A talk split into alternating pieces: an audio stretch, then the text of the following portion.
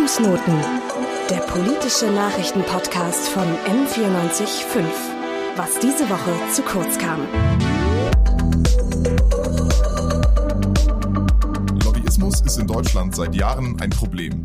Nach Lobbyismusvorwürfen wegen seines Einsatzes für ein US-Unternehmen hat der CDU-Bundestagsabgeordnete Amthor weitere politische Konsequenzen gezogen. Hier herrschen Vetternwirtschaft und Raffgier. Gegen den CSU-Bundestagsabgeordneten Georg Nüßlein besteht ein Anfangsverdacht wegen Bestechung oder Bestechlichkeit. Die Maskenaffäre in der Union zieht weitere Kreise.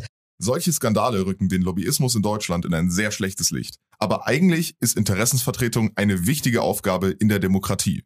Am 1. Januar 2022 trat deshalb das sogenannte Lobbyregistergesetz in Kraft, um Lobbyismus transparenter zu machen. Das ist mittlerweile ein Jahr her, Zeit sich einmal genauer anzuschauen, wie es um das Thema Lobbyismus in Deutschland steht. Was genau Lobbyismus eigentlich ist, warum er ein Problem sein kann und ob das neue Lobbyregistergesetz daran etwas geändert hat, das klären wir in dieser Folge vom politischen Nachrichtenpodcast Fußnoten. Herzlich willkommen zur ersten Folge im Jahr 2023. Mein Name ist Viktoria Schmück. Und ich bin Luca Samacic. Und gleich zu Beginn muss ich deine Worte vom Anfang korrigieren. Am Ende unseres Podcasts werden wir nämlich sehen, dass Lobbyismus an sich eigentlich nicht das Problem ist, sondern Korruption. Dazu später mehr. Dann sollten wir zu Beginn doch gleich erstmal klären, was Lobbyismus eigentlich ist. Lobbyismus ist an sich nämlich Interessensvertretung. Das Wort kommt vom englischen Wort Lobby, was so viel wie Empfangshalle bedeutet. In der Lobby eines Parlaments oder Senats haben die Interessensvertreterinnen auf die Politikerinnen gewartet. Ihr Ziel? Mit den Politikerinnen ins Gespräch kommen und Informationen weiterzugeben. Also kurz, um Lobbyismus zu betreiben. Welche Interessen Lobbyistinnen dabei vertreten, kommt ganz darauf an, für welchen Verband oder welche Organisation sie arbeiten. Diese reichen von Wirtschafts- oder Sozialverbänden bis hin zu Umweltschutzorganisationen. Aber alle haben den Wunsch, Einfluss auf die Politik zu nehmen. Und das ist so auch erwünscht, den Grund dafür weiß Enno Cordes. Er ist politischer Referent bei Transparency International in Deutschland. Ohne Lobbyismus kann Demokratie gar nicht funktionieren. Und das liegt nämlich daran, dass unsere Politiker natürlich nicht in jedem Themenbereich Experten sein können. Dafür gibt es viel zu viele Themen, die, die sowohl die Abgeordneten im Parlament, aber auch in den Ministerien, die sie bearbeiten müssen. Das heißt, sie sind darauf angewiesen, dass eben externe Experten kommen und denen ihren Experten, Expertenwissen beiseite stehen. Und das ist ja im Prinzip Lobbyismus. Also halten wir fest, unsere Demokratie braucht Lobbyismus. Dabei unterscheiden sich natürlich die vertretenen Interessen stark. Aber allgemein kann man sagen, dass es erstmal keine schlechten Interessen gibt. Das werfen viele ja gerade Wirtschaftsverbänden vor. Ja, total. Und bei diesen Anschuldigungen müssen wir auch aufpassen. Es sollte natürlich trotzdem nicht so sein, dass ein Verband viel mehr Einfluss als ein anderer hat. Der Politikwissenschaftler Florian Spohr forscht an der Uni Stuttgart zum Thema Lobbyismus und sieht das ähnlich. Das Problem ist halt nur, dass es natürlich ausgewogen sein muss, weil natürlich handeln Interessengruppen eigennützig und versuchen halt diese Entscheidung in ihre Richtung zu ziehen.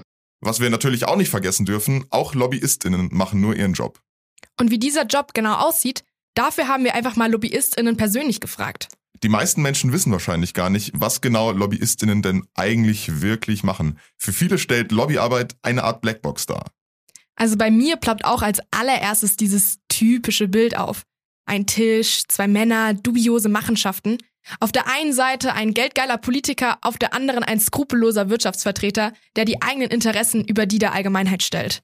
Wichtig ist, das schlechte Bild der Lobbyistinnen ist oft ein Klischee, aber es kommt nicht von ungefähr. Denn Lobbyistinnen sind eine scheue Art. Wir haben bei verschiedenen Lobbyverbänden nachgefragt, ob sie uns erklären können, was genau sie denn eigentlich machen, aber fast immer hieß es ja, kein Interesse. Vor allem Wirtschaftsverbände scheinen keine große Lust zu haben, mit den Medien zu reden. So haben beispielsweise Amazon und der Gesamtverband der deutschen Versicherungswirtschaft unsere Interviewanfragen abgelehnt und uns mit Pressestatements vertröstet.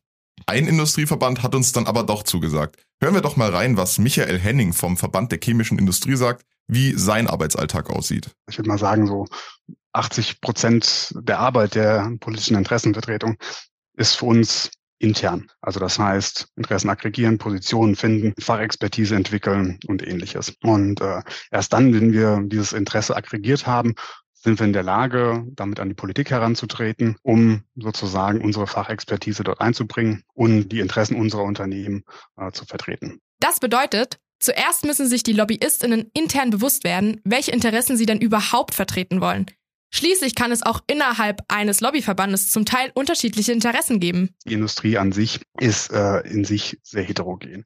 Und da ist es natürlich erstmal ganz zentral am Anfang das Interesse zu aggregieren auf einen gemeinsamen Nenner zu kommen. Und Sie können sich vorstellen, bei so vielen Unternehmen gibt es, dauert das ja eine entsprechend längere Zeit, bis da ein gemeinsamer Nenner gefunden ist. Wenn die Verbände dann eine einheitliche Linie gefunden haben, so wie Henning es beschreibt, suchen sie den Kontakt zur Politik. Als Schnittstelle zwischen Politik, Wirtschaft und Zivilgesellschaft sind Lobbyistinnen nämlich als professionelle Beraterinnen von Politikerinnen tätig. Sie helfen somit wesentlich bei der Gestaltung politischer Entscheidungen. Sie vertreten dabei stets eine bestimmte Gruppe bzw. einen bestimmten Akteur. Die Interessensvertreterinnen stehen in engem Kontakt mit politischen Entscheidungsträgerinnen, schreiben Presseaussendungen und informieren ihre Auftraggeberinnen über aktuelle Entwicklungen. Kerstin Toast, Pressesprecherin vom Lesben- und Schwulenverband Deutschland, erzählt uns, worin die Lobbyarbeit des LSVD liegt. Die Lobbyarbeit ist sehr ja, vielschichtig und hat ganz verschiedene Ausprägungen. Also ich bin ja als Pressesprecherin zum Beispiel auch für Social Media verantwortlich. Da haben wir auch viele Parteien, Parteiunterorganisationen und so weiter, die uns folgen. Dann haben wir natürlich auch viele Personen, die im Bundestag arbeiten oder ja auch anders politisch tätig sind auf unserem Newsletter, den ich auch bespiele mit unseren Pressemitteilungen.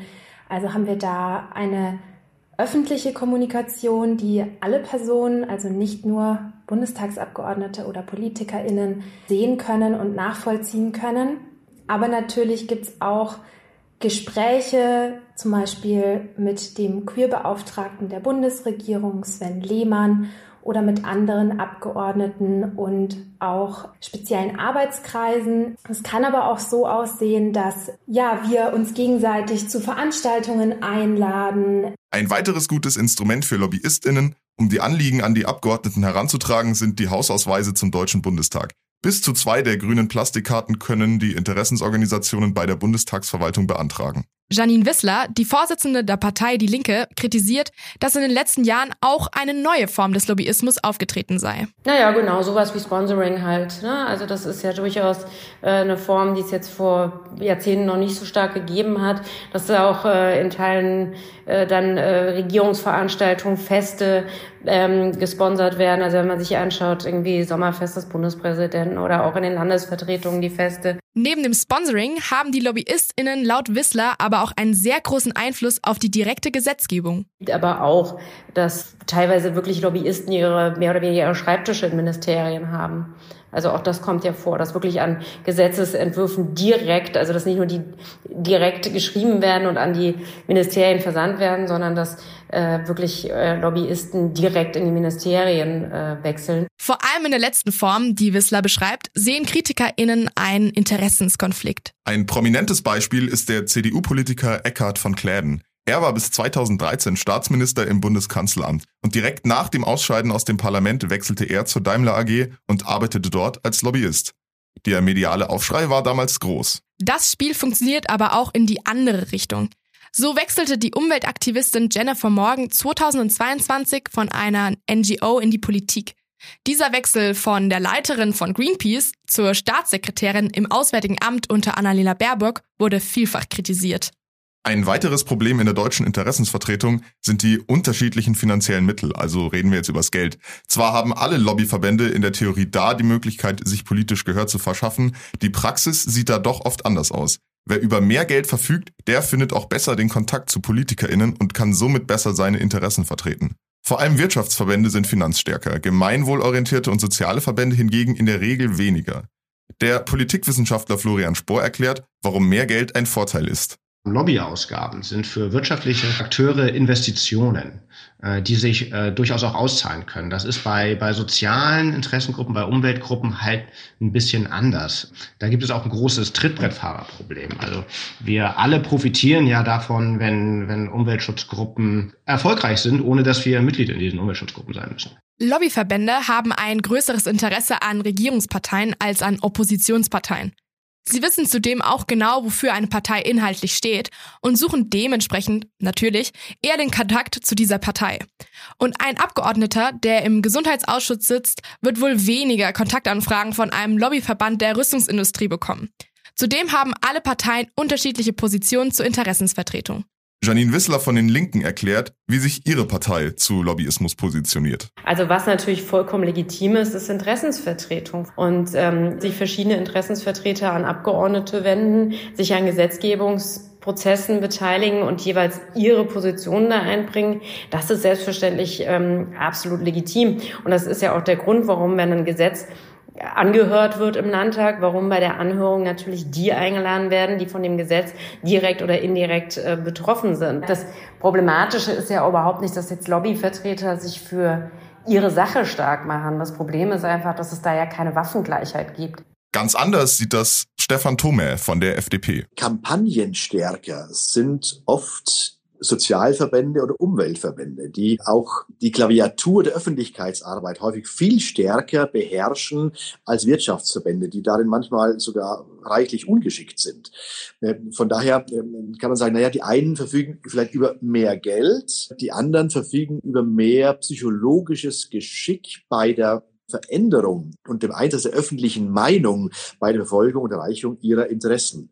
Und zurzeit ist auch, auch mein Gefühl, dass häufig die Wirtschaft sogar eher in der Defensive ist und, und sich rechtfertigen muss, obwohl sie auch einen wichtigen Beitrag leistet, auch zu sozialen und ökologischen Projekten, denn auch die müssen bezahlt sein. Und alle sozialen Vorhaben, alle Umweltprojekte muss jemand ja auch mal finanzieren und das geht nur dann, wenn auch Steuereinnahmen erzielt werden. Alle Fraktionen pflegen somit den Kontakt zu Lobbyverbänden. Doch wo hört Lobbyismus auf und wo fängt Korruption an? Sehr schwierig, das auf die Schnelle zu beantworten. Die Trennlinie ist nämlich sehr schwammig, auch aus rechtlicher Sicht. Was klar ist, Lobbyismus ist legal, Korruption ist illegal. Ja, so weit, so gut. In der Realität ist das aber gar nicht so einfach, jede Handlung strafrechtlich einzuordnen. Schlupflöcher findet man immer, wenn man es möchte. Stimmt. Ein Beispiel für einen solchen Grenzfall ist die Maskenaffäre, die im März 2021 aufgeflogen ist. Hier sind die Abgeordneten Hans-Georg Nüßlein und Alfred Sauter von der CSU vor Gericht gestanden, weil sie Vermittlungsgebühren erhalten haben.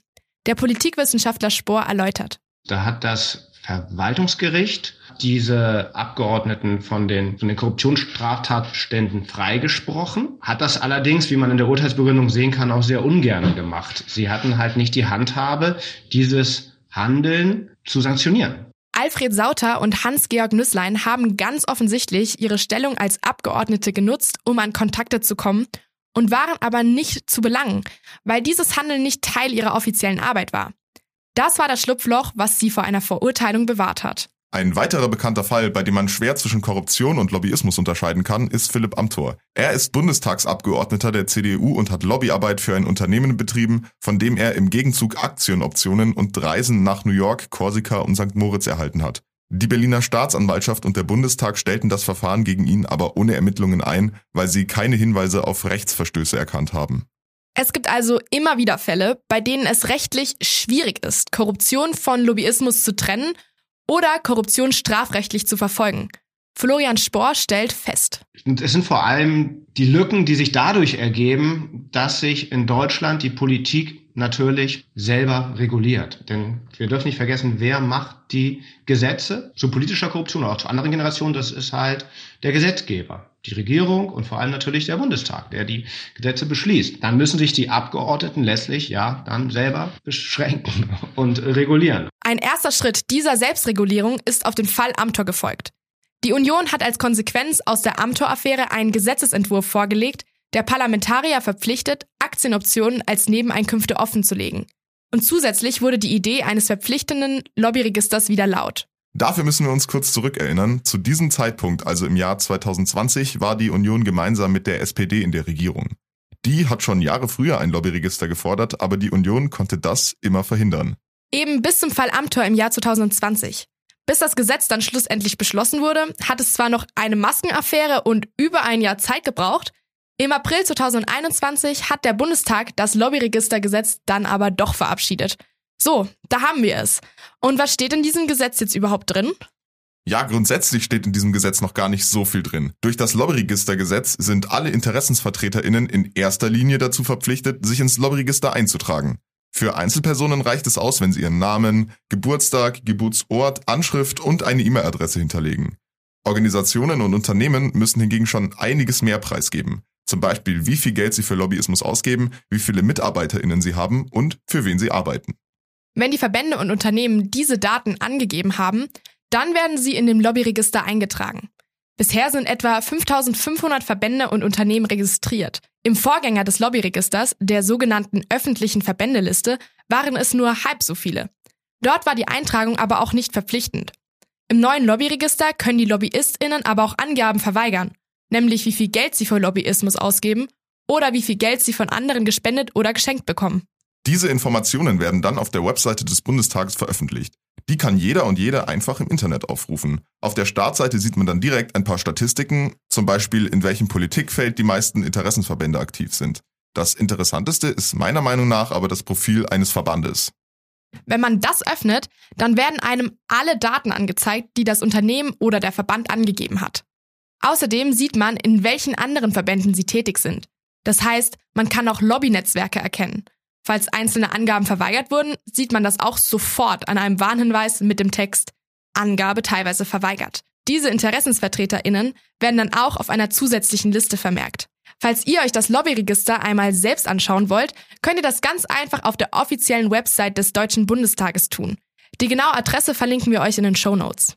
Das Lobbyregister ist also in erster Linie eine Regel, die LobbyistInnen betrifft, weil sie die sind, die sich eintragen müssen. Da habe ich mich gefragt, ob das Lobbyregister die Arbeit der PolitikerInnen überhaupt verändert. Und diese Frage habe ich an den FDP-Politiker Stefan Thomel weitergegeben. Eine allzu starke Veränderung im täglichen Arbeiten hat das eigentlich äh, gar nicht. Ähm, es gibt aber ein, wie ich finde, legitimes Interesse der Öffentlichkeit zu erfahren, wer Interessenvertretung, und zwar strukturell, professionell beim Bundestag betreibt. Ich will betonen, das hat nichts mit Bestechlichkeit oder Bestechung zu tun. Solche Fälle gibt es leider tatsächlich auch bei uns in Deutschland. Wir sind kein völlig korruptionsfreies Land obwohl ich nicht behaupten würde, dass das unser größtes Problem ist. Aber das Gefühl besteht, dass mit unlauteren Mitteln gearbeitet wird und auch diesem, diesem Eindruck muss man dringend entgegenwirken. Deswegen finde ich es auch gut, dass die Interessenvertreter offenlegen müssen, dass sie Interessenvertretung beim Bundestag betreiben. Das Lobbyregister kann Korruption also nicht automatisch verhindern, aber es wird sichtbar, wer versucht Einfluss zu nehmen.